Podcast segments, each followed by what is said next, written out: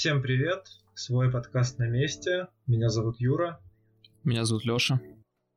Мы завели Телеграм и Твиттер. Заходите, вбивайте в поиск свой подкаст. Вы найдете нас, сможете следить за обновлениями. Ну что ж, тогда мы начинаем. Хотелось бы начать снова по традиции с новостей про пандемию или бунты, но есть новость гораздо поинтересней. Есть такая компания, называется Rocket Lab. И вот недавно они запускали свою ракету со спутниками. Рапи- ракету по доставке спутников на орбиту. И потеряли ее. Расскажи мне, пожалуйста, про этот Rocket Lab подробнее, потому что я почти ничего не слышал о них.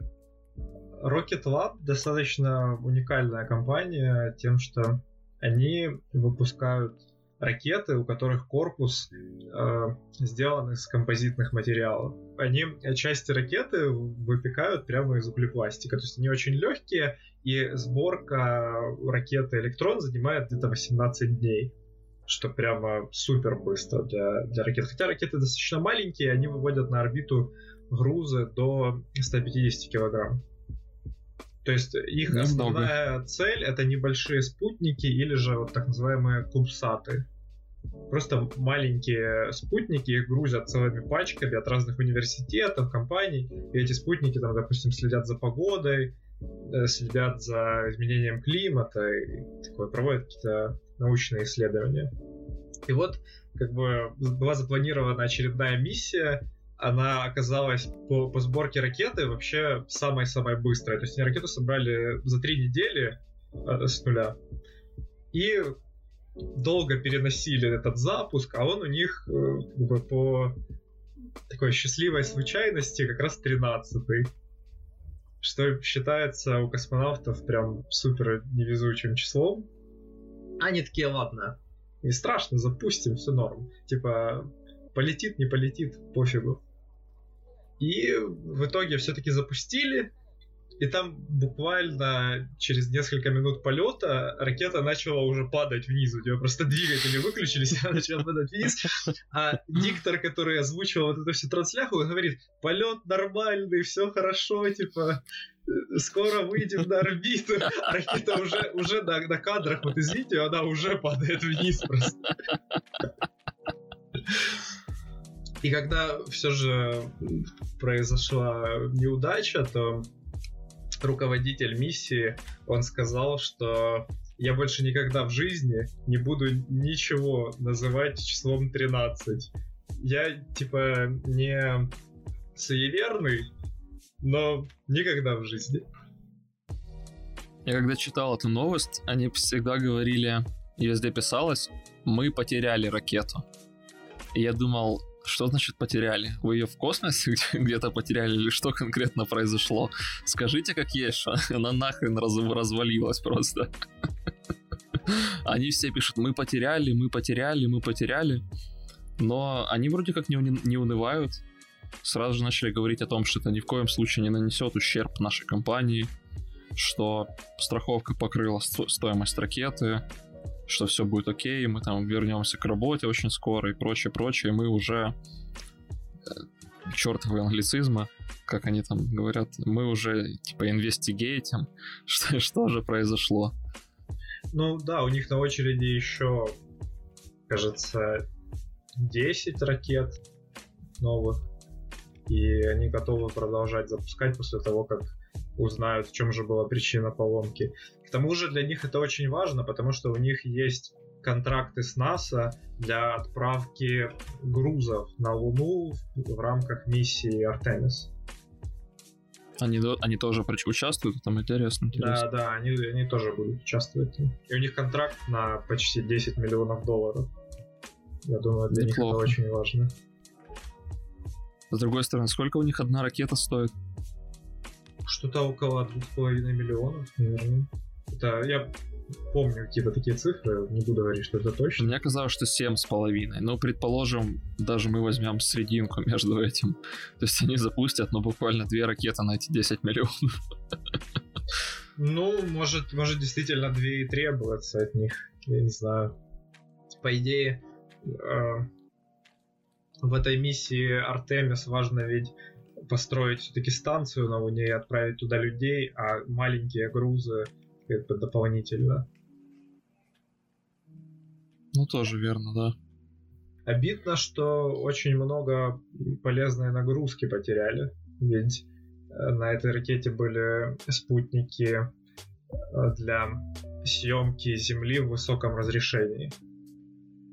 И еще плюс э, это спутники Canon, было еще 5 спутников компании Planet и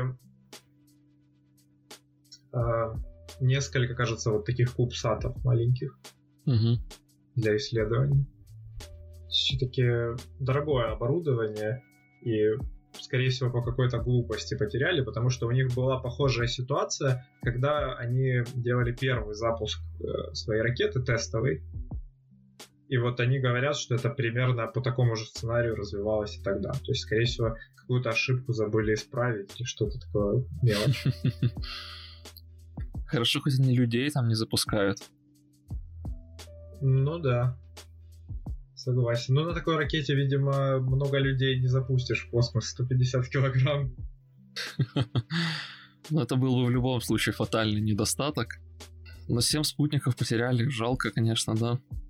А вот, возможно, если бы у них сборку проверяли, проверяли роботы-инспекторы, то все бы, все бы прошло гораздо лучше. Да, плавно подходим к нашей второй теме. Да, да, да. Но она прям очень хорошо заходит. А, как же называлась эта компания? Слушай, забыл. А, вот, э, компания P2I, которая занимается нанесением водоотталкивающих веществ на любые там, девайсы, гаджеты, смартфоны, неважно. Ну, она не только этим занимается, у них много чего другого. Они начали сотрудничать с компанией Instrumental, которая занимается тем, что предоставляет роботов для разных производств, заводов и многого другого, которые контролируют качество продукта.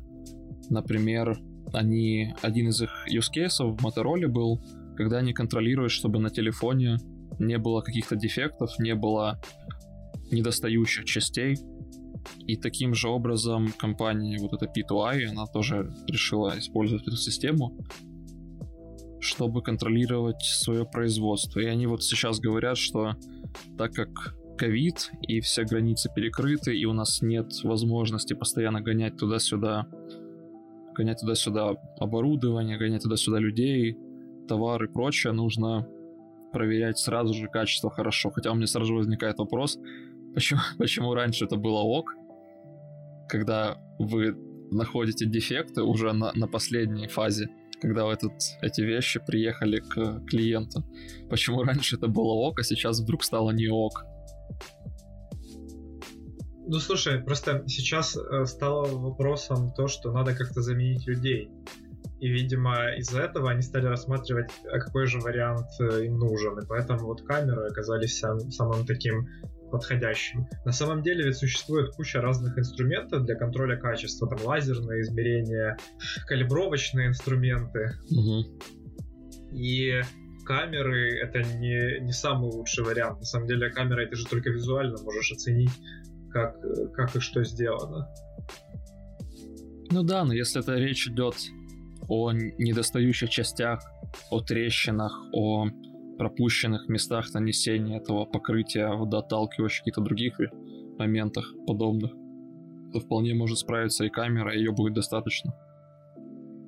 Ну да, согласен. В принципе, если бы объединить вот эти все инструменты в одну систему и дать вот эту всю информацию ИИ, возможно, это был бы прям очень хороший инструмент для анализа качества на производстве. То есть он бы я предполагаю, я не знаю, как это работает, но, скорее всего, его можно обучить сигнализировать, на каком этапе производства произошла ошибка. Ты имеешь в виду расставить такие системы на разных этапах? Или имеешь в виду, что в самом конце он анализирует полученный продукт и говорит, на каком этапе произошла ошибка? Нет, ну, конечно, у нас были бы разные инструменты оценки качества на разных этапах производства. Угу. И если, например, один датчик пропустил какой-то дефект, не, ну, как бы с одного mm-hmm. датчика не всегда достаточно данных, чтобы понять, есть ли там дефект или нет. То есть в конце система могла бы проанализировать э, результаты проверки этой детали и ну, да, ну, да, я понял. Сказать, на каком этапе производства произошла ошибка, чтобы не повторить это для других. Было бы логично, мне кажется. Возможно, такое даже есть. Они сейчас точно не уточняют, каким образом у них это функционирует. Они только говорят, что мы внедрили эту систему, и мы раньше ее не внедряли, потому что очень опасались за безопасность наших данных, за то, что мы передаем информацию приватную сторонним людям, сторонним компаниям, но решили, что раз ковид, и нужно каким-то образом не нужно каким-то образом задействовать меньше людей и производить продукт все так же качественно или даже лучше, чем раньше. Это стало таким следующим этапом развития. В общем и целом, эта штука выглядит как такая H-образная платформа, на которой камера расположена, и она может ездить в разные точки этой буквы H, и, соответственно, с разных сторон рассматривать какой-то конкретный объект, если я прав, правильно помню, который должен держать человек. Ну, то есть они, они говорят о том, что человек подносит какой-то объект к этой камере, она покрутилась, поанализировала его и сказала, есть ли дефект или нет дефекта, есть ли какой-то недостающий элемент или нет его. И таким образом это примерно и устроено. Слушай, ну вот они говорят, что это на время ковида, да? Мне кажется, и после ковида никто не вернет туда рабочих проверять эти инструменты. То есть люди потеряли рабочие места. И вот как-то так получается, что во всех сферах роботы начинают заменять людей. Видишь, и мы обсуждали в прошлом выпуске робота, который в медицине там зашивает человека. Здесь робот заменил человека при проверке деталей. Интересно, что будет дальше. Они не уточняют, как у них раньше был устроен процесс проверки. Они говорят, что... Они только сказали, что раньше дефекты, если обнаруживались, то они обнаруживались уже при попадании клиенту на последней фазе. Ну, где-то там, в общем. То есть, соответственно, если такие люди и были, то да, наверное, их вовлеченность в этот процесс, она уменьшилась. Но каждый раз, когда все говорят, что роботы от, отнимут у нас рабочие места, что искусственный интеллект отнимет у нас рабочие места, но это ведь неправда. Было много примеров подобных революций. Там, научно-техническая революция, э, революция, как она называлась, индустриальная революция и прочее. Они только увеличили, увеличивали количество рабочих мест по итогу ведь. Ну да, с другой стороны, ведь этих роботов надо кому-то обслуживать. Ну, и в том числе. Люди, люди как минимум смогут научиться это делать, заниматься этим. В том числе еще этих роботов придется собирать. Еще нужно уметь обучать нейронные сети, которые устроены в этих, которые встроены в этих роботов. И многое-многое другое. Соответственно, просто поменяется труд. Понимаешь, это естественный, естественная эволюция. Рабочий на заводе, который умеет закрутить шайбу там или что-то такое сделать, он больше никому не нужен. Ну какой в нем смысл? А вот человек, который может что-то больше, который может в расчеты, который может в чертежи и многое другое, вот он все еще полезен. И будет полезен очень долго. Но с другой стороны, эти люди, которых уволили, они же не смогут переучиться на обслуживание робота. Почему не смогут? Ну, скорее всего, у них не хватит э, квалификации, компетенции заниматься робототехникой. Возможно, ну или же да. это займет достаточно много времени, чтобы этому научиться. Идея в том, что останется много людей без работы, и это может привести к плохим последствиям. Но в перспективе дальнейшее это все-таки улучшение. Это естественная эволюция общества, естественная эволюция науки, прогресса. Ведь были, сто процентов были бунты, когда была индустриальная революция. Были недовольные люди, которые решили своих рабочих мест. Были целые семьи, которые, которые посвящали все свое время, и это прям передавалось из поколения в поколение какому-нибудь швейному делу, например. А потом раз, и была придумана ткацкая машинка. И все. И теперь один человек, которого можно было научить за несколько часов, вдруг выполнял работу десятерых или там сколько-то угодно другого количества. Но в чем мы никогда не сравнимся, с... в чем, вернее, роботы никогда не сравнятся с нами, скорее всего, никогда, это в высокоабстрактных и творческих вещах. То есть ты можешь представить себе... Помнишь, был старый фильм с Уиллом Смитом, по-моему, назывался «Я робот». Как бы по... Он был вдохновлен Азимовским «Я роботом». Там были все эти три законы робототехники, прочее, прочее, Ну, прочее. да, там ма- мало общего с Азимовским, но... Конечно. Азимовский не был боевиком. Да, но фильм, фильм я помню. И там был момент, когда робота, взбунтовавшегося робота приводят на допрос, и этот самый главный герой, Уилл Смит, спрашивает у него, можешь ли ты нарисовать машину, снятся ли тебе сны, ты всего лишь железяка, и тот, тот у него спрашивает, а ты можешь нарисовать картину? Ну, шутка, шутка смешная, но правда ведь в том, что действительно они не могут нарисовать картину, они могут скопировать ее, они могут совместить картину из вещей, которых они видели до этого. Ну да, конечно, то есть только то, чему мы их обучили.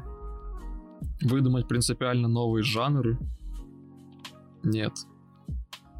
И вот недавно, ну ладно, относительно недавно, в апреле, если мне не изменяет память, просто новая, новая новость появилась от них. Компания OpenAI представила некий Jukebox, нейронную сеть, которая может генерировать музыку. Ее очень долго обучали, она очень комплексная и превосходит все остальные решения. Но почему эта новость всплыла именно сейчас? Потому что не так давно они запустили 24 часа на 7, 24 на 7 стрим тяжелого металла. Ты слушал его, кстати? Да, я послушал, и, ну, честно говоря, это что-то странное. Оно, оно отдаленно похоже на тяжелый металл, но оно не сильно гармонично и качественно. Как бы нейросеть генерирует там еще и голос, и он звучит очень странно. Вот если бы оставили только музыку, наверное, было бы прям хорошо. А вот голос это... Ну, ты даже слова там разобрать не можешь, потому что это какая-то каша звуков, которые должны хоть немножко совпадать с музыкой. Ну да, то есть это должно напоминать какую-то песню полноценную, но... Отдаленно, да. Отдаленно это действительно работает. Очень сложный алгоритм на самом деле у них был.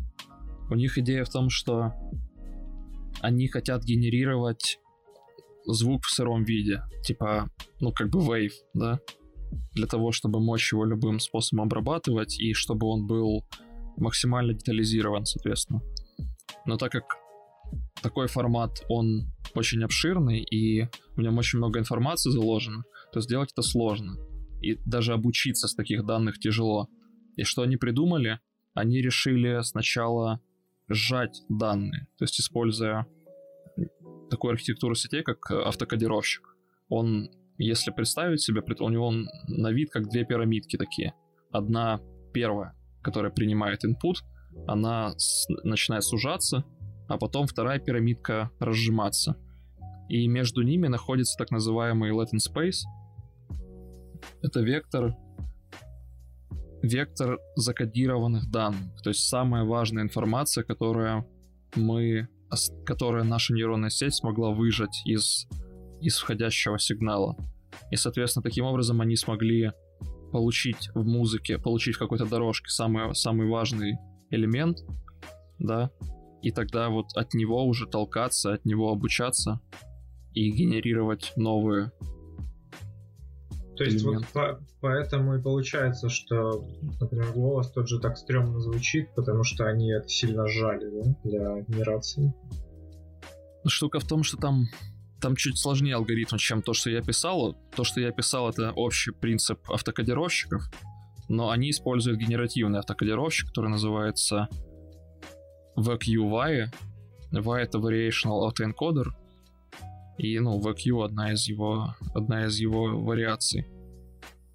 Штука в том, вариация Variational автокодировщика, ладно, не важно. Штука в том, да, что они сжимают его в трех фазах, как бы. Одна одна из них самая сжатая, она несет в себе только самую важную информацию о музыке, то есть какую-то мелодию, да, возможно, там, эта самая частота звука, какой-то пич или тон, неважно.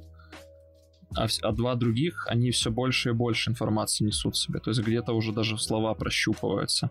Не просто мелодия, а вот в том, который меньше всего сжат, там действительно и слова выделяются, и другие элементы. Со словами вообще другая проблема в том, что их генерировать всегда было тяжело. Генерировать мелодию еще даже плюс-минус легко.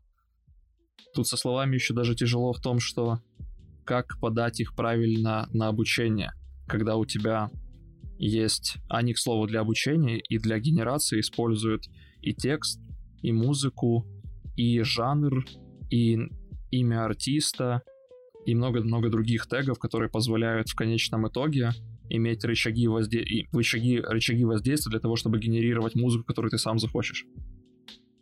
Слушай, так а, а вот стрим идет 24 на 7. Они постоянно генерируют эту музыку? Или как это вообще происходит? Или у них просто огромное количество подготовленных треков? Я вот не уверен, если честно, потому что они в статье говорят, что для генерации записи, для генерации музыки длиной в одну минуту алгоритм нужно работать 9 часов, ну примерно 9 часов. Офигеть. То есть, если он 24 часа в сутки это все делает, сколько же они времени потратили на обучение и на, вернее, на итерацию? Ужас. Скорее всего, возможно, если это все-таки сгенерированная по новой музыка, каждый, каждый новый трек, каждая новая секунда сгенерированы, то, скорее всего, у них был какой-то буфер определенный, и после этого они генерируют дальше. Но я не нашел никаких уточнений касательно этого стрима. Так а, а все же для чего это нужно? Какие, какие проблемы это решает? Ну, проблемы решать это... не каждое решение должно решать... не каждое решение должно решать проблему. Хорошо сказано.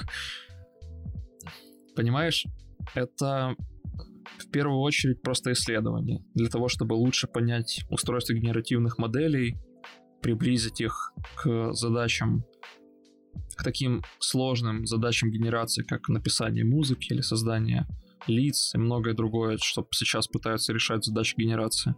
Что это может делать в дальнейшем? Это может быть коллаборатором для музыкантов, например.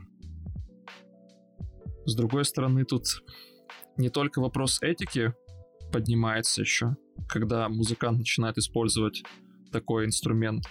А еще и вопрос того,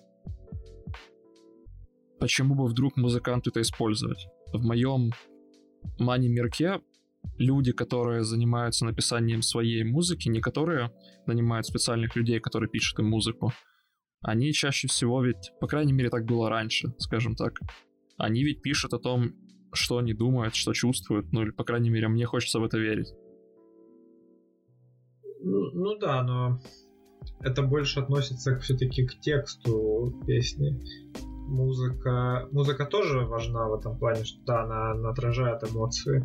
Генерацией музыки можно помочь другим артистам найти какие-то новые варианты звучания. То есть ты же знаешь, как много разных групп берут сэмплы из э, треков других групп просто им mm-hmm. понравилось, и они вставили где-то у себя песни. Это снова привнесло что-то новое в композицию, тем более ведь э, очень много разных стилей, и можно попробовать вот такой сеткой, мне кажется, смешивать эти стили и смотреть, что получится, какие треки. Меня интересует, будут ли они заявлять э, интеллектуальные права на эту музыку. Можно ли ее копировать. Ведь я, я слышал, была когда-то новость, что каких-то два программиста сгенерировали какие-то там все возможные мелодии и выложили их в открытый доступ, чтобы все свободно пользовались или не, не могли заявить права на них. Да-да-да, была такая история. Они что что на самом деле им нужно было сделать, чтобы это сгенерировать? Просто взять все ноты, которые есть, все паузы, которые есть, и, ну, пере, перебрать их. И все. а там не так много вариантов. То есть сколько у нас... Э, 12 нот и где-то 4-5 пауз. Ну, то есть есть как бы еще аккорды и звучание нот вместе, но все же. Но все равно это конечное количество переборов. Поэтому ну да, да, это сто процентов конечно. Не знаю, будут ли заявлять. Я думаю, что вряд ли, потому что, во-первых, OpenAI non-profit компания, во-вторых, они дали этим, этому попользоваться, этим попользоваться некой закрытой группе музыкантов, и те сказали, что прикольно, но использовать не будем, потому что пока что работает слишком странно, пока что как-то непонятно, и не совсем очевидно вообще, как это использовать лучше. Ну, по крайней мере, так сказали музыканты. Ну, посмотрим, как это будет развиваться. Прям интересно, может это окажет какое-то влияние на музыку. Может быть, окажет, правда, знаешь, такое направление сгенерированной музыки, не знаю. Рано или поздно обучить нейронную сеть или запустить нейронную сеть будет настолько просто, что сможет сделать любая домохозяйка или кто угодно другой. Скорее всего, будет миллион приложений, которые позволят тебе в течение там 10 лет, ну это мое личное представление об этом, конечно, но скорее всего в течение 10 лет это будет очень просто сделать буквально даже с нескольких сэмплов. Ну да, посмотрим. Я думаю, пора нам перейти на такие более программистские темы, отойти от высокого. Меня заинтересовала сильно наша следующая тема о том, что дупликации, говорят, дешевле, чем абстракции. А не дупликации или все-таки дубликации? А, я думаю, не важно. В общем, если коротко, так для зрителей штука, штука в чем? Насколько на самом деле полезно делать что-то вроде общего класса или общего класса родителя и от него несколько потомков для решения вашей задачи. Почему бы не сделать просто два отдельных метода, например, для этого, или два отдельных класса для этого? Ведь чем больше у вас появляется таких, таких кейсов с, с, ну вот, с, во время задачи, их всех приходится добавлять в эту абстракцию. Абстракция продолжает усложняться, поддерживать ее тяжело, она просто даже хреново выглядит, и это все в итоге выходит дорого. И вот люди предполагают некоторые, что легче сделать разделение, просто разделение на отдельные методы или отдельные классы. Я ко всему этому отношусь слабо, потому что у меня нет ситуации, когда мне нужно делать много абстракций. Такое было только когда я там писал огромные решения, когда это был, например, проект, связанный с эм, написанием RL-бота для монополии, из-за того, что была стахастическая среда, из-за того, что она была очень тяжелой, многоэтажной, иерархической и прочее, вот там действительно приходилось писать классы, приходилось наследоваться и делать всю эту канитель. Но даже тогда это, это все пыталось быть максимально прозрачным, потому что мне, мне не нужно написать игру Монополия, мне нужно сделать так, чтобы мой RL-агент научился в нее играть. Соответственно, я за то, чтобы все было проще. Как, как гласит Zen Питона, что если, это, если решение тяжелое, то, возможно, это плохое решение. А вернее, если решение тяжело понять, то, возможно, это плохое решение. Ну, в этом, конечно, есть смысл. А, чем легче потом будет разобраться в коде и его понять, что он делает, тем лучше. Ведь так получается, что по, по статистике мы около 10 часов тратим на то, чтобы читать код, и всего лишь час, чтобы писать. Ты гораздо больше времени проводишь, читая чужой код, чем ты реально Это по какой статистике? Это в день или когда? Не, ну не в день, я, я не знаю, за какой период времени, но это такая, типа, соотношение такое, 10 к 1. Ну, Вброс понять, хорошо. Вот, и этот чувак, который написал статейку про абстракцию, он вообще говорит так, что дупликация, она гораздо дешевле, чем плохая абстракция. И тут как бы идея в том, чтобы не, не делать плохих абстракций. Потому что сейчас очень-очень популярно следовать вот этим всем best practices и вот принцип dry, который как раз говорит о том, что do not repeat yourself, он не всегда уместен. И как получается, что абстракция, она, она как азартная игра. Ты, короче, можешь поставить или на абстракцию, или на копию того же метода. И в итоге, если у тебя поменяются какие-то там бизнес-правила, тебе придется эту абстракцию как-то расширять, переделывать, или там твоим коллегам придется это делать. И это будет еще хуже, потому что они будут тебя ненавидеть за это. И все постоянно плохие абстракции превращаются в таких вот прям монстров в коде. При этом, если выгорит, если это действительно нужная абстракция, то все будет еще лучше, чем когда ты повторишь код. И поэтому нужно постоянно как-то балансировать между тем, вынести это в отдельный там класс, отдельный метод или нет. Выходит так, что если мы не можем правильно определять абстракции, мы всегда или недоабстрагируем что-то, или переабстрагируем что-то. И вот чувак пишет, что нужно определиться, какой же ты человек, который всегда делает абстракции, или же который дублирует постоянно код. А ты какой человек, который делает абстракции? Я скорее делаю слишком много абстракций. Я не, не люблю дублирование, хотя на самом деле очень часто сложно определить, когда же сделать правильную абстракцию. Слушай, ну не знаю. Так выходит, что в Python и во многих во многих фреймворках, которые я использую, достаточно высокий уровень абстракции, он во-первых, связан с тем, что большинство библиотек, они так или иначе сводятся к тому, что они написаны на плюсах под капотом, и, соответственно, тебе нужен хороший, удобный интерфейс сверху, да, который в конечном итоге отделит тебя от всей низкоуровневой херни, которая происходит там где-то далеко от тебя, под капотом. Соответственно, чтобы этот инструмент был максимально хорошим, ты должен иметь простой, удобный интерфейс. Соответственно, если я передаю в метод какие-то параметры, да, то этот метод должен покрывать все возможные мои проблемы, use cases, прочее, прочее. Но хрен знает, как оно написано там, там. Те, те библиотеки, которые я смотрел детально, разбирал у них их код или по какой-то причине видел этот код, они достаточно модульные, но как, как бы так правильно сказать-то?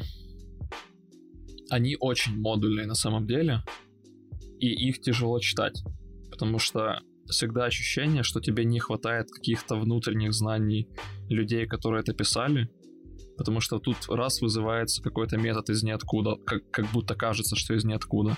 Есть какая-то переменная, которая тоже вроде как нигде не объявлялась, по крайней мере, ты не видел. И приходится во все это вникать, и чем больше ты вникаешь, тем чем легче становится, конечно. Вот, но да, для, для, меня, для меня и для других data scientist ов, я уверен, удобно то, что есть этот комфортный интерфейс, и все, и мы, знаешь, по факту вся, вся наша работа состоит в том, чтобы понимать, что и когда вызывать, и все. Ну, то есть я немножко утрирую в плане есть исследователи, которых, разумеется, работа не в этом заключается, и моя работа не в этом заключается на самом деле. Но когда вы простой data scientist, и чаще всего, если вы работаете с табличными данными, то часто там действительно нужно просто знать, что вызывать в самых простых методах, в самых простых вариантах. В самых сложных вариантах вам нужно делать типа сильный фичер инжиниринг, а тогда знать, что вызывать. И в итоге все сводится к тому, что есть великолепный интерфейс. Ну да, так получается, что для тебя программирование это инструмент, а для меня это сфера деятельности. Ну, выходит, что так, да. Да. Тебе, наверное, не, не столько нужно полагаться на, на программирование, сколько на какой-то научный подход и свои знания в Data Science. Ну, скорее, да.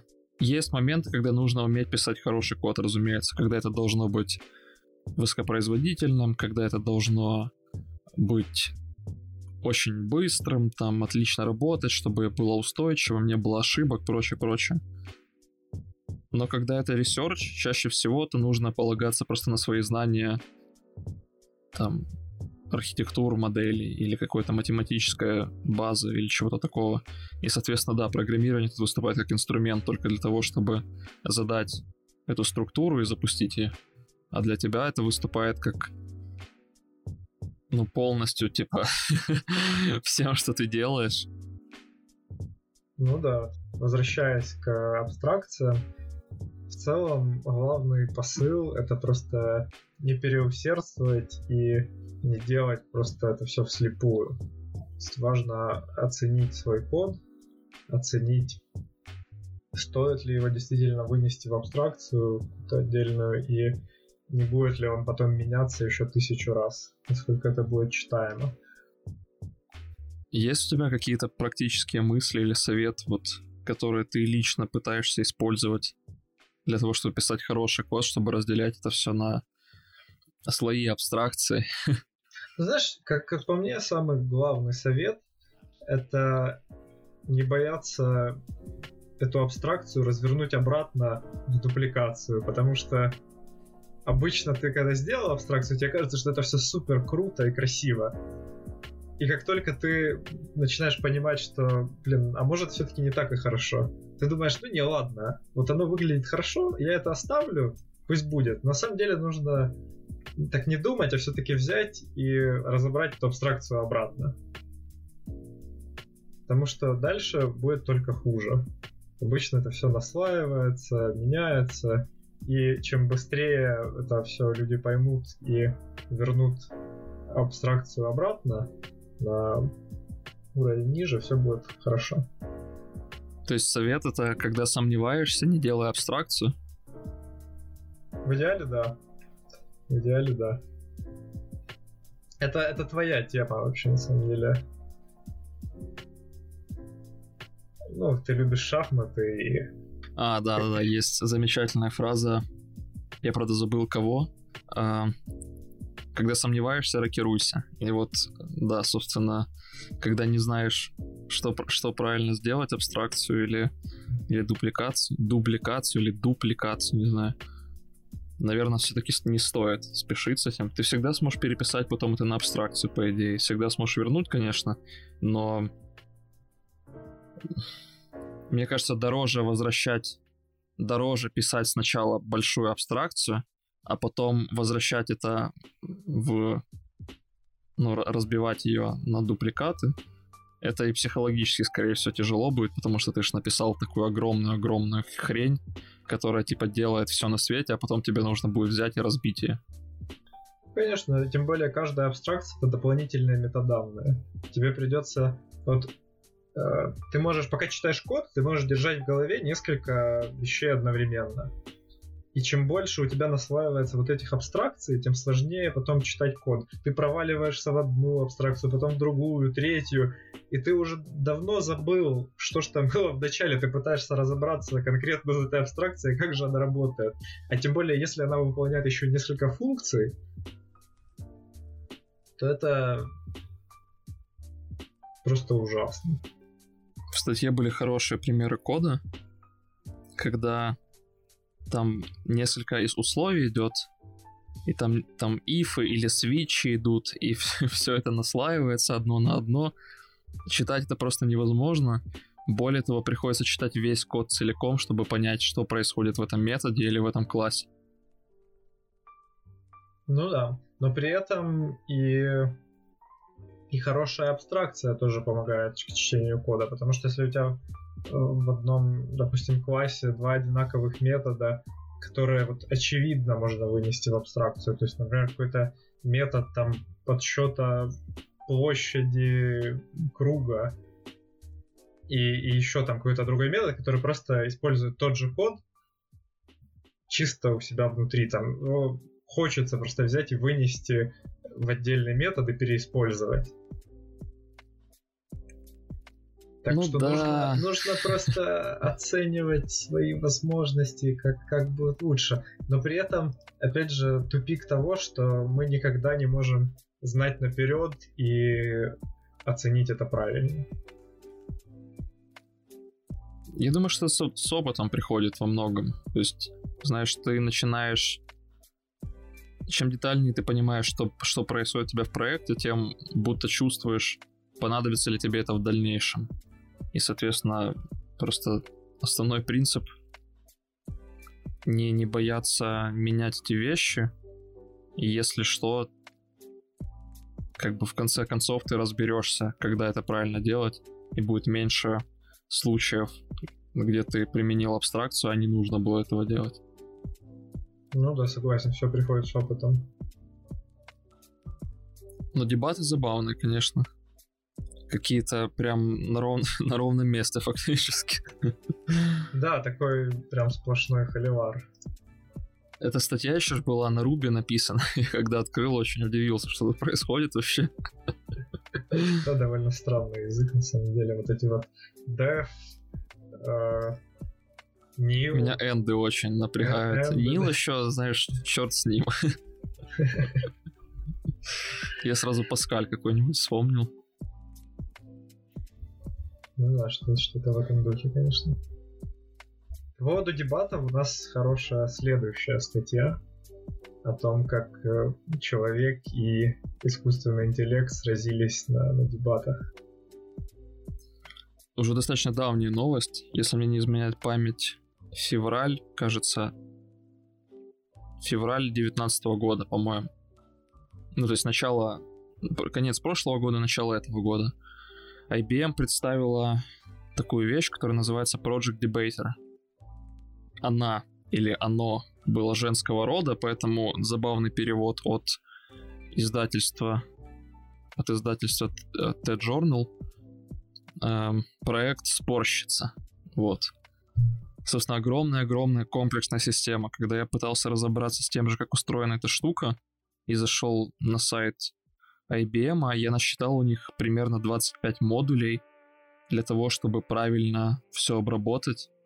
И это включает в себя распознавание голоса. Это включает в себя анализ текста, который хранится в этом компьютере. Это включает в себя, например, выбор хороших аргументов, отбрасывание плохих аргументов, состав, хорошее составление предложений, поиск этих аргументов, анализ мнений экспертов и многое-многое другое, что там есть. По каждому из этих модулей есть отдельная научная статья, научная работа великолепный проект, огромный, просто невероятно. IBM продолжает поражать. Поражать. IBM продолжает поражать. Ты посмотрел дебаты, кстати, нет? Не, я дебаты не посмотрел, но по идее интересно. Целых 15 минут они там сражались.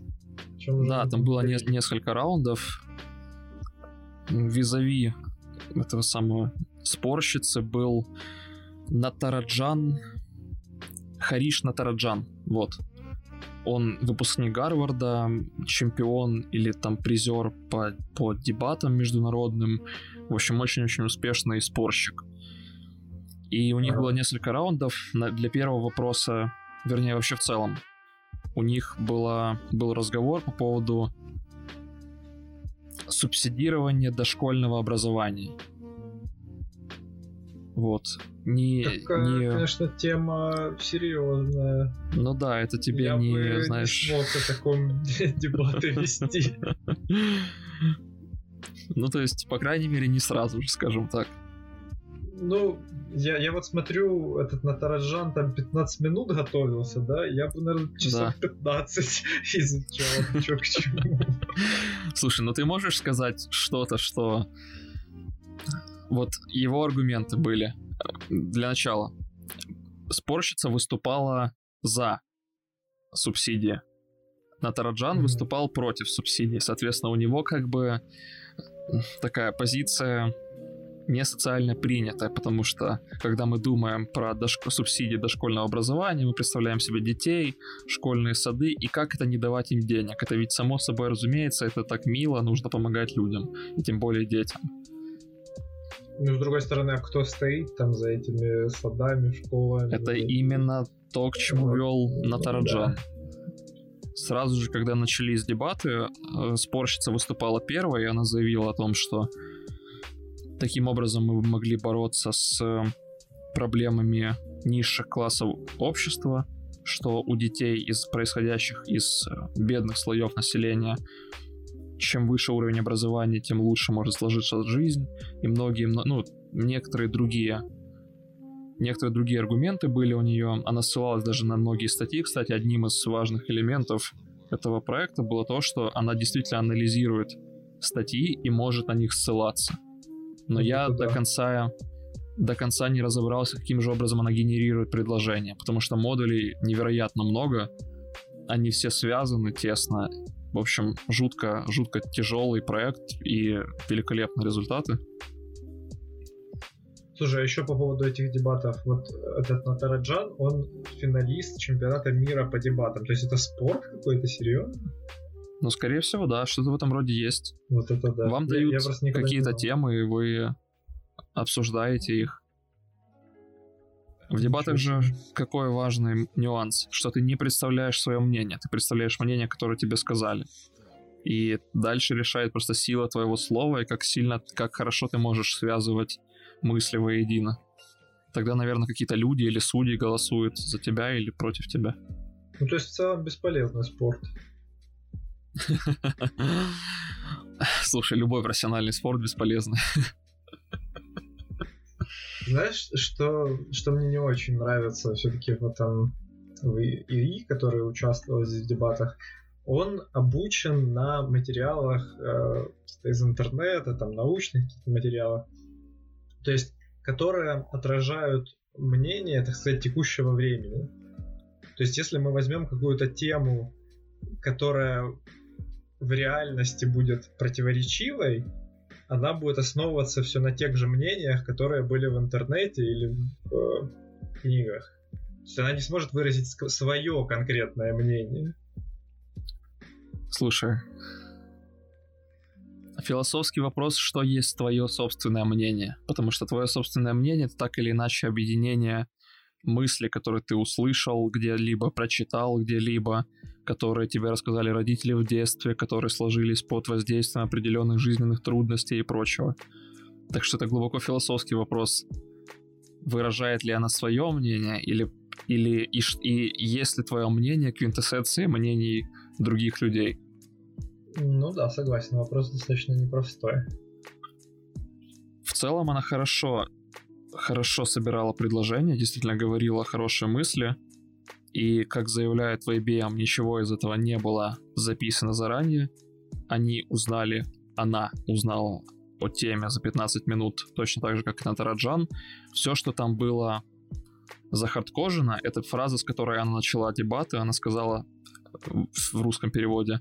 Я слышал, что вы, держ... что вы удерживаете мировой рекорд в дебатах против людей, но полагаю, что вы никогда не дискутировали с машиной. Добро пожаловать в будущее. Отлично, отлично. Очень забавно, хороший душе прям. Хорошо придумали. Ну, соответственно, это придумали, конечно же, разработчики из IBM. Ну да. Э, исследователи из IBM, вернее. И у них было несколько раундов. Первый был 4 минутки. Они представляли свое мнение. Первые вступительные слова, скажем так. И важным, другим важным элементом спорщицы есть то, что она анализирует еще и слова оппонента, принимает их во внимание, потому что ей нужно их опровергнуть в каком-то роде. И Натараджан сразу же начал, вернее, даже так, спорщица выступала первой. И она сразу же в конце, в конце своей речи закинула в сторону Натараджана, что он, скорее всего, сейчас скажет о том, что как раз то, что ты сказал сразу, что непонятно, кто стоит за этими деньгами, куда они пойдут, и вот такого рода вещи она сразу же об этом сказала. Соответственно, она как бы уже понимает суть игры, наверное, понимает. Ну да, ну то есть, скорее всего, в этой теме есть два таких вот противоположных мнения, и они эти мнения как раз выражали. То есть они обменивались уже какими-то хорошими наработками в этих темах. То есть не, не то, чтобы они там на ходу новое что-то придумывали, новые аргументы. То есть, скорее всего, они использовали что-то уже известное. Ну, сложный вопрос потому что у них было 15 минут на то, чтобы подготовиться. Натараджан набросал свои мысли типа на листочке бумажки. А у спорщицы не было доступа в интернет. У нее было только заготовлено 10 миллионов предложений из взятых из разных журналов и изданий каких-нибудь.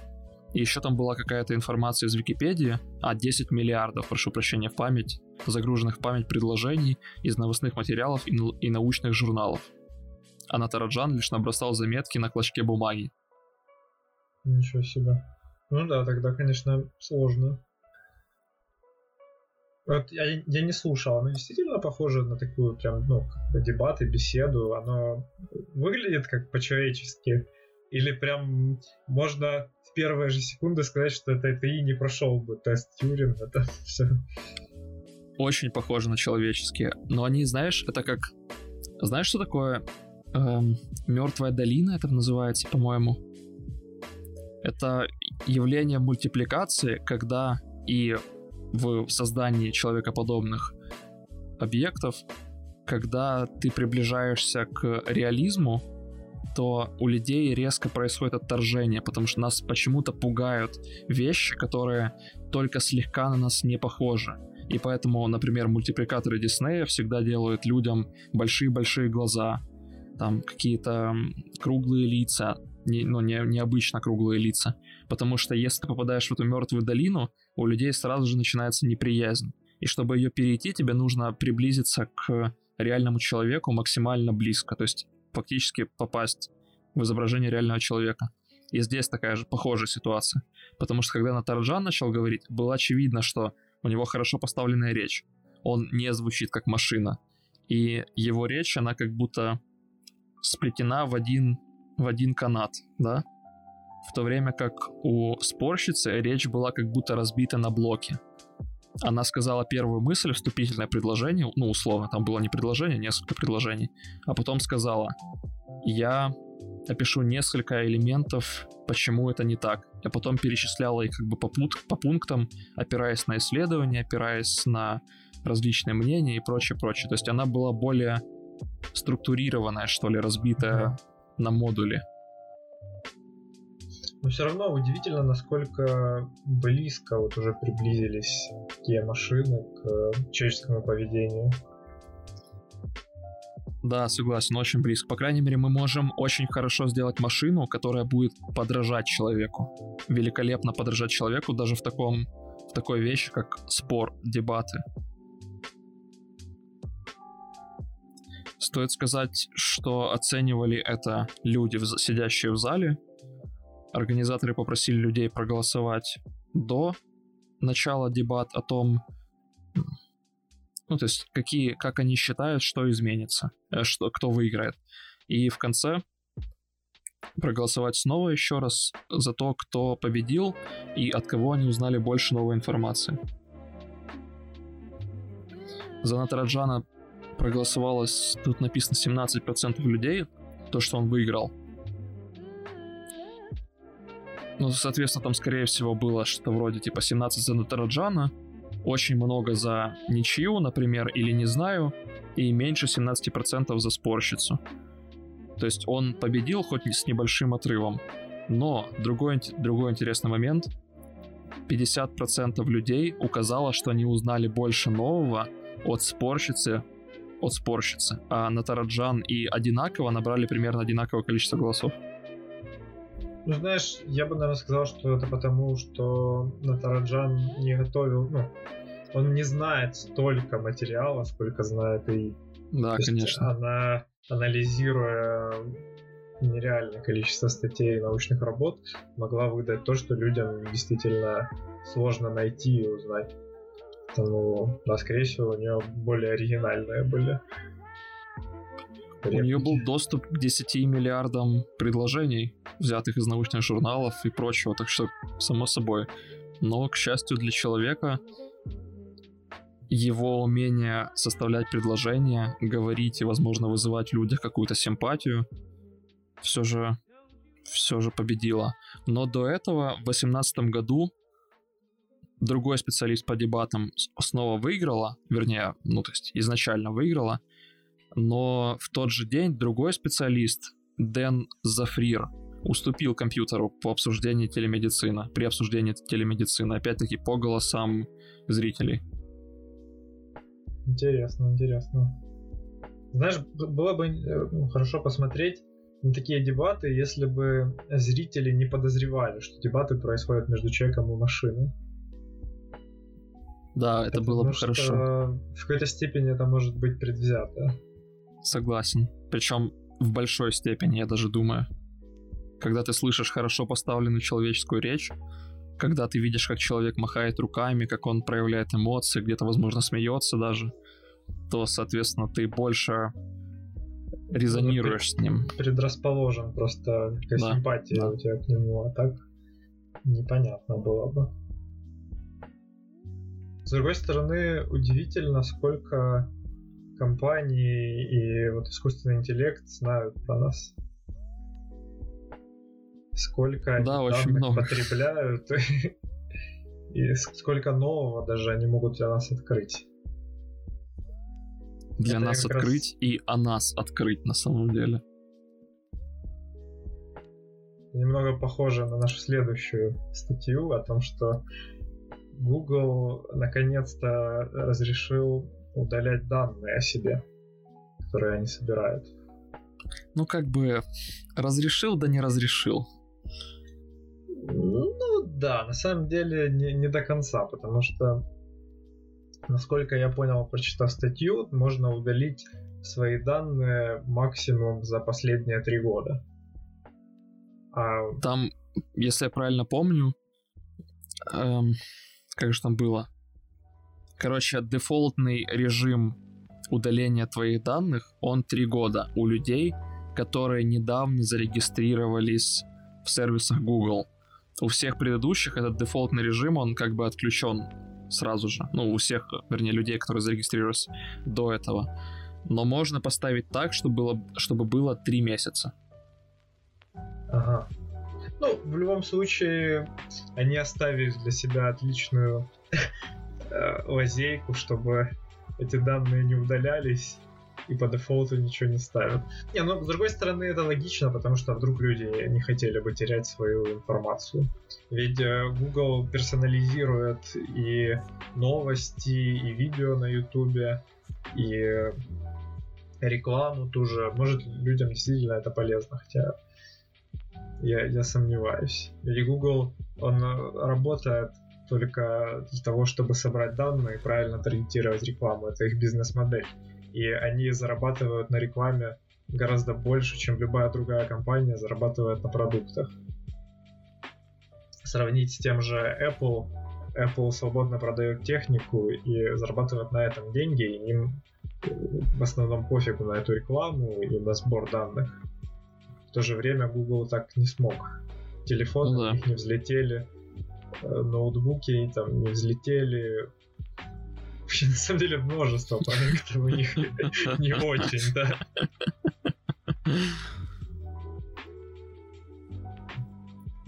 Но они самый крупный рекламодатель в мире, наверное. Ну, по идее, да. Можно разместить рекламу вообще откуда угодно, где угодно. Да, слушай, ну новость подавалась таким образом, что в то время как другие сервисы пытаются идти вперед, и, например, Apple, да, тот же, он э, всячески предупреждает пользователей о том, что будет собираться данные, и говорит, что вы можете это отключить, в то время как Google, в принципе, не то чтобы говорит об этом. И казалось, что есть большой разрыв между всеми остальными и Google, но ты уже сказал, что это связано с бизнес-моделью в первую очередь. И сейчас Google как будто пытается хоть немножко догнать, хоть немножко стать таким более либеральным, что ли. Ну, теперь вы можете удалять данные. Ну да, ну не все, но за ближайшие три месяца хотя бы. Ну вот есть еще автодеф... Э, типа авто автоудаление, которое оно по дефолту стоит очень много. ну, мы как бы типа попробовали, но такое.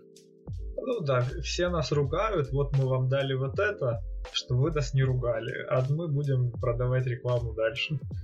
Мы, конечно, хейтеры Гугла, те еще, но все же. Ну, да. ну, есть за что. Ну, пожалуй, да, есть за что. Я вот, кстати, не пробовал удалять, но мне интересно, удалит ли всю. Ты никогда не, может, не можешь быть уверен в том, что они действительно удалят всю, все да, данные. Правда. И при этом удалятся ли результаты какого-то анализа этих данных? Это вряд ли. Вот именно. То есть, Совсем вряд ли. Им, им ничего не стоит дать тебе их удалить, потому что они их уже проанализировали, где-то сохранили у себя там какой-то результат о том, как правильно таргетировать на тебя рекламу. И, ну, удаляй, не удаляй, какая разница, им уже пофиг. Они Понимаешь, в такой ситуации ты сам себя по рукам бьешь, потому что по факту данные все равно твои остались, и ты больше их условно не отправляешь туда. Но при этом ничего разительно не поменялись. Твои данные там лежат. Поменялось только то, что тебе больше не дают релевантную для тебя информацию в этот конкретный момент.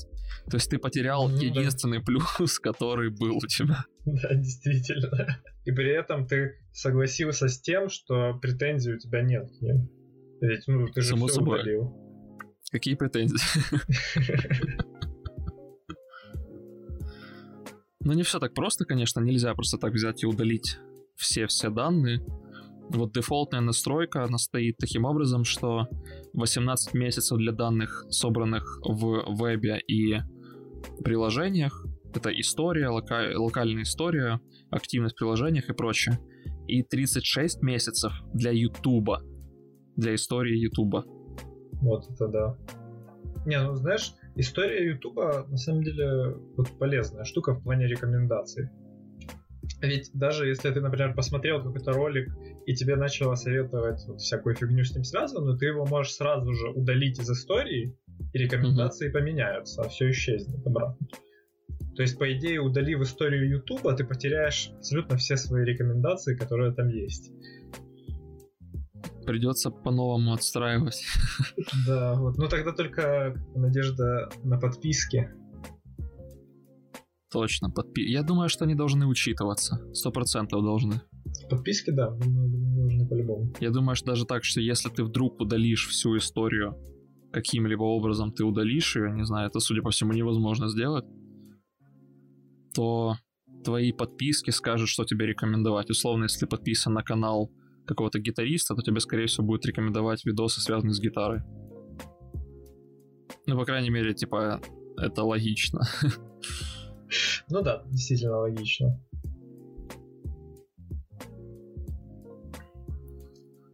Мы решили начать делать некоторые рубрики, и одна из них это рубрика «Свои проекты», где я и Юра будем рассказывать про то, чем сейчас занимаемся на досуге или на работе, с какими проблемами сталкиваемся. И в, в этой рубрике мы сможем в деталях рассказать о части своего опыта, о своих трудностях и других вещах. И я предлагаю тебе, Юра, начать. Да, вот мы с тобой уже больше месяца ведем подкаст. И что я подумал недавно, что нам очень неудобно смотреть статистику нашу по прослушиваниям, по различным категориям, платформам. И как было раньше, я постоянно заходил на Anchor и каждый день по 10 раз смотрел, кто же где, сколько послушал, переживаю за это все дело. А еще я спрашиваю постоянно, что там по статистике. Да, и, и, и с тем же я реально постоянно сижу в телеге. Вот Телеграм это целый день, там ты общаешься с кем-то, иногда и по работе, не по работе, мемы можно посмотреть, какие-то новости почитать удобно. И самым логичным решением было бы сделать бота, который просто пересылал бы туда всю статистику с Анкара. И как бы у меня еще идея разобраться с Go. У меня есть второй проект, который я пишу вот с нашим э, предыдущим гостем Иваном и еще с одним уважаемым человеком. И, возможно, я об этом тоже расскажу позже. И поэтому задача написать бота для Go, который будет такую инфу присылать, просто сама напрашивается. И вроде как идея простая. Ничего не надо делать, просто вот взять это все соединить, быстренько за вечер написать, и было бы хорошо. Но у Энкора есть один фатальный недостаток. У Энкора нет API. И получить статистику просто вот, вот так вот невозможно. Что получается? А, надо это обходить. Двухфакторной аутентификации у них нет. Токен они бросают в куки, и, очевидно, надо юзать э, headless браузер. Может, это все супер неудобно, коряво, но первое, что мне пришло в голову. И вроде как вот, отличное решение, пора делать. Сажусь я делать, и что же, надо найти headless браузер в Go. И не поверишь, но нормальных нет. Если в JS есть Puppeteer, который прям отличный, а, там в Python какой-то Python WebKit, например, есть Selenium, который там мультиплатформенный, то в Go нет ничего. Есть Chrome DP, который просто ужасно не. Ты, я вот открыл, я ничего не понял. Как там какие-то запросы делать, как там эту страничку открыть, там надо миллион непонятного кода написать, чтобы что-то простое сделать. И подразумевается, что headless браузер, он как бы для тестировщиков, то есть для таких автомейшенов, которые напишут тесты для э, браузера, а просто вот такие, как я, используем его не по назначению.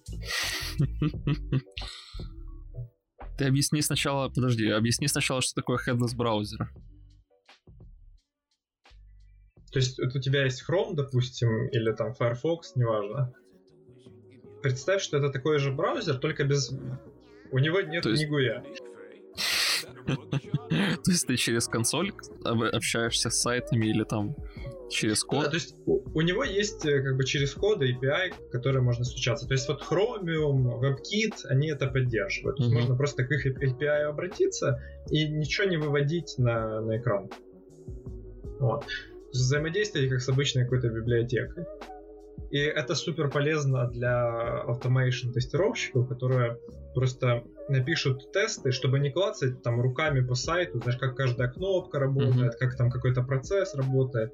Они, они пишут тесты, где прямо в коде будут там JavaScript, например, дергать эти все кнопки, какие-то там переходы между страницами, еще всякую вот эту лабуду. Вот есть инструмент на самом деле прикольный, и есть много классных реализаций. Но его при этом можно использовать и, и в плохих целях. То есть, как бы, вот, вот например, я, я использую это, чтобы обойти то, что э, Access токен бросается в куки, и mm-hmm. как бы, только так я могу его получить, используя браузер. Может, есть какой-то другой метод, но я о нем не знаю, но Возможно, я попытаюсь это поискать и как-то улучшить. Но а нельзя было просто так. каким-то образом спарсить с сайта информацию?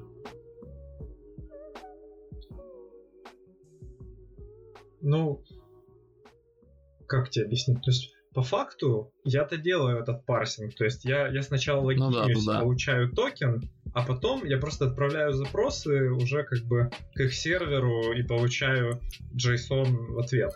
А, ну да, вопрос в том, что нельзя залогиниться, да? Когда ты да, да, просто, просто запускаешься как парс. Угу. запросом, потому что они вешают куку. И вот ее как-то надо перехватить.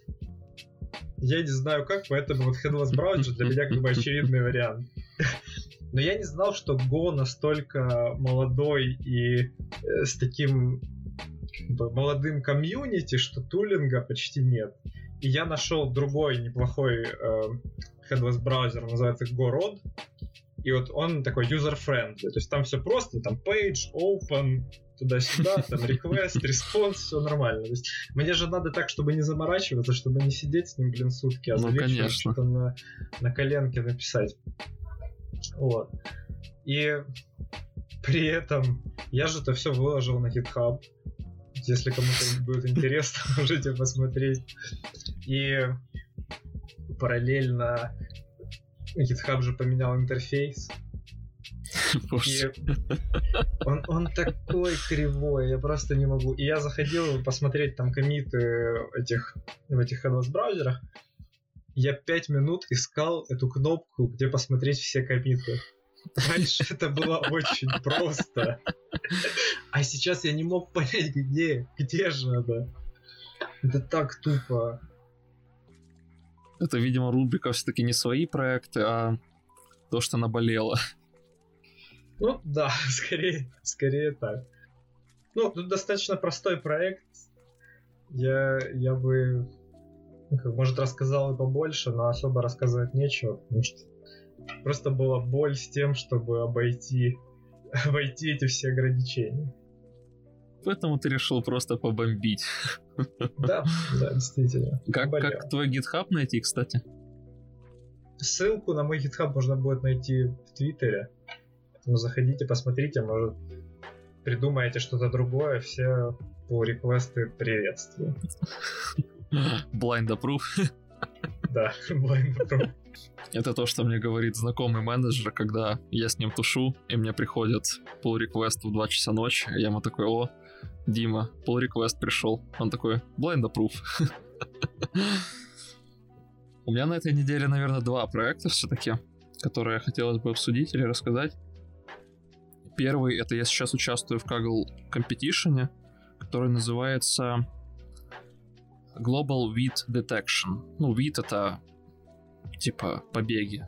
Побе... Не побеги, вернее, а в общем, детекция поростка, поростков пшеницы. А, пшеница. Да, да пшеница. А, Я, ну да, вид это... Weed. Нет, не тот вид. Там через H и и T. И AT, вот.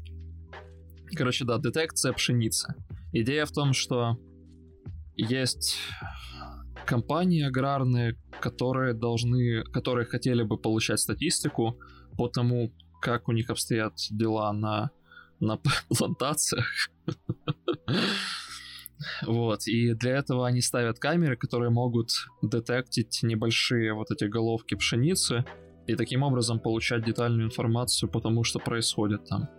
Задача тяжелая, потому что данных, данных достаточно мало, и они еще сильно зашумлены, потому что изображения были сняты в разных в разные времена дня, разное время дня. Соответственно, они то темнее, то светлее, и с этим можно плюс-минус бороться. Но другой момент в том, что их очень много на изображении, некоторые из них очень маленькие, некоторые перекрыты друг другом. И, собственно, весь competition о том, как постараться побороть все эти трудности и хорошо за detect ить. И вот сегодня, несколько дней до этого, я переписывал свою первую реализацию, где у меня архитектура нейронной сети называется Faster CNN. Это, наверное, на текущий момент самая большая архитектура, но она прям объемно большая из-за того, что у нее две такие под, под нейронные сети, как бы, и они она вообще изначально заточена не под детекцию, а под классификацию. И для того, чтобы сделать детекцию объектов, ее нужно было специальным образом перекраивать. И в итоге она получилась такой огромной. Она не очень хорошо работала, поэтому я стал переписывать это на недавно появившийся YOLO V5, который показывает великолепные результаты и который еще и обучается гораздо быстрее. И, соответственно, да, вот последние пару дней занимался этим. Радует, жутко прям радует, когда мы обсуждали с тобой интерфейс, обсуждали все это user-friendly историю. И изначально все архитектуры Йола, они выходят в библиотеке, которая называется Darknet, с которой невероятно неудобно и некомфортно работать. О том, чтобы забросить ее на продакшн, и речи быть не может просто. Но, к счастью, что архитектура YOLO V5, она была выкачана неофициально, другим парнем, который просто улучшил архитектуру V4. Буквально он выкатил ее в течение, по-моему, недели, если мне не изменяет память, после выката V4 появилась V5 от него, и она написана в PyTorch, просто в моем любимом, комфортном, домашнем фреймворке, где я могу все что угодно делать. Соответственно, все еще отнимает время переписать это, конечно, но это гораздо комфортнее, чем использовать не user-friendly вещи, вот как Юра говорил. А вот а почему этот Darknet такой плохой? Ты говоришь, что нельзя прям использовать на production е. Он не то чтобы плохой, он написан на плюсах, и он очень researcher ский, скажем так. Я, откровенно говоря, никогда не работал в нем детально, да, единственное, все, все, что я там делал, это использовал предобученные архитектуры Йола, которые дообучал, и, соответственно, я это делал буквально через параметры консоли. и через э, манипуляции такого рода, то есть никогда не лез в код.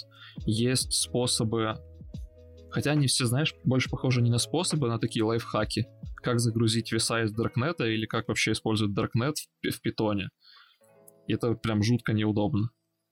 Может быть, конечно, типа лыжи не едут просто по, по какой-то другой причине, но мне было некомфортно это делать. PyTorch, который так прекрасно настроен с питоном, он гораздо удобнее.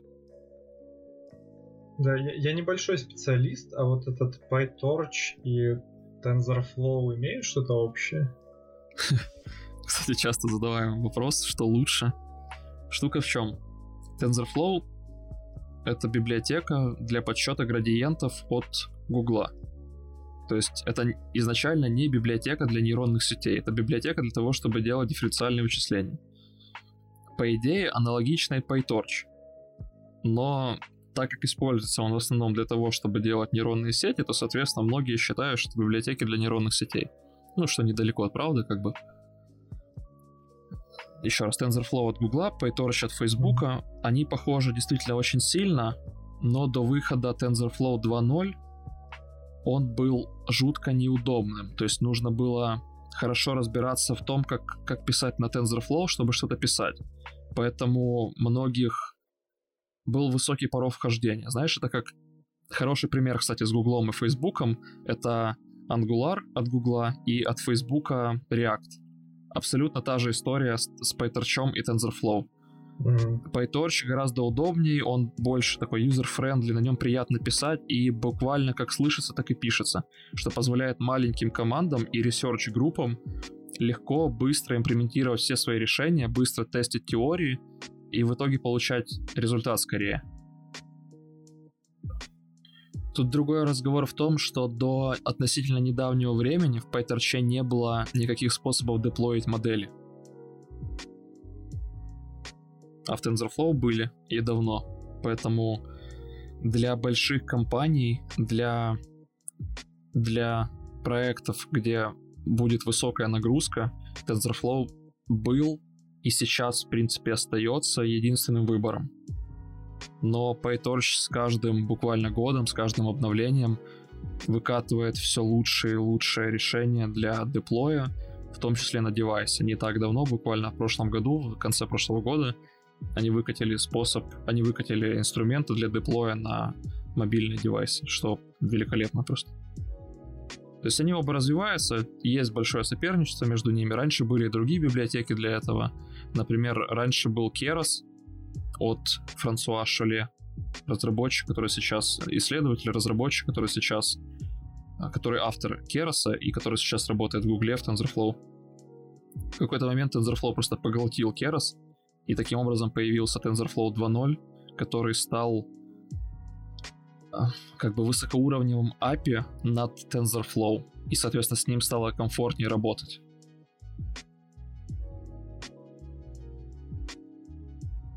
Так что, да, есть нюансы туда-сюда, но я почему предпочитаю PyTorch, потому что долгое время, да и сейчас, в принципе, большинство моих задач не так или иначе связаны с каким-то исследованием. Банально мне гораздо удобнее и легче все это делать в PyTorch, чем в TensorFlow. Вот, и, и коротко про другой проект, который хотелось бы просто упомянуть я когда-то выступал на... Я выступал в компании, где рассказывал, в Grammarly выступал, если я правильно помню, где рассказывал про AlphaZero и AlphaStar на тот момент. Это алгоритм от... Как она называется? От DeepMind, вот. AlphaZero — алгоритм, который может играть в шахматы, шашки, го и любую другую игру с полной информацией, которую вы ему дадите. И я тогда для лекции для лекции написал AlphaZero на питоне коротенький, и он, ну, он работал, все, все было окей, но он как-то, знаешь, был написан в попыхах очень сильно, потому что и, и, и работы было много в тот момент, и лекция была тяжелой, в плане много слайдов, много рассказывать, а еще хотелось дать людям собственно, саму реализацию, чтобы они могли в ней поковыряться, и поэтому приходилось разрываться буквально на все фронты сразу же.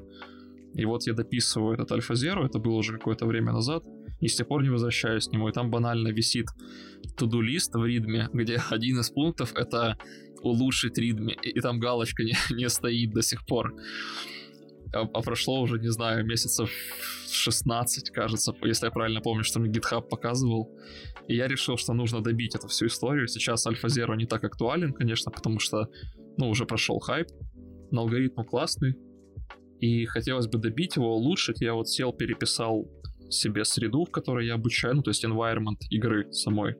Переписал, сократил, наверное, вот последний комит еще не выложил, там дописываю, после, последний комит не запушил, дописываю все эти изменения, но уже сейчас количество кода для, для... Я на примере крестиков-ноликов делал, причем таких, которых сам ты задаешь размеры, количество, количество в ряд, которое нужно, раз, увеличилось, вернее, уменьшилось где-то в два раза количество кода, который был. Лучший интерфейс сделал для всего этого. Я прям хочу, хочу лучше привести это в порядок, чтобы знаешь, не стыдно было показывать, потому что проект... Неплохо, ну да. Все, проект, э, типа, звездочки ставят, даже кто-то там форкнул, а я раз за разом захожу и думаю, боже, как стыдно. Да ладно, у них там не лучше. Я помню, ты мне показывал какого-то парня, который написал крестики-нолики, и он там все на ифах сделал. Да, да, да. Хотелось по-быстрому взять у кого-то реализацию крестиков-ноликов, чтобы не заморачиваться с этим. Я загуглил и увидел это чудо. И подумал, понятно, напишу сам, спасибо. Так сказать, ну да, ну да, пошел я нахер. Не, ну же такая нехитрая реализация. Реализация нехитрая. написал. Это как калькулятор, который работает только типа с числами только с двузначными числами, и где все было написано на ифах. Помнишь этот рофл, нет? Ну что, я предлагаю на этом заканчивать. Ну да. Думаю, что как раз мы подошли к концу уже всех новостей, всех наших проектов, все, что наболело. Еще раз напоминаю, что у нас есть Твиттер и Телеграм. Просто вбивайте поиск свой подкаст и подписывайтесь, следите за обновлениями. Спасибо, что слушали. Пока. Всем пока, спасибо.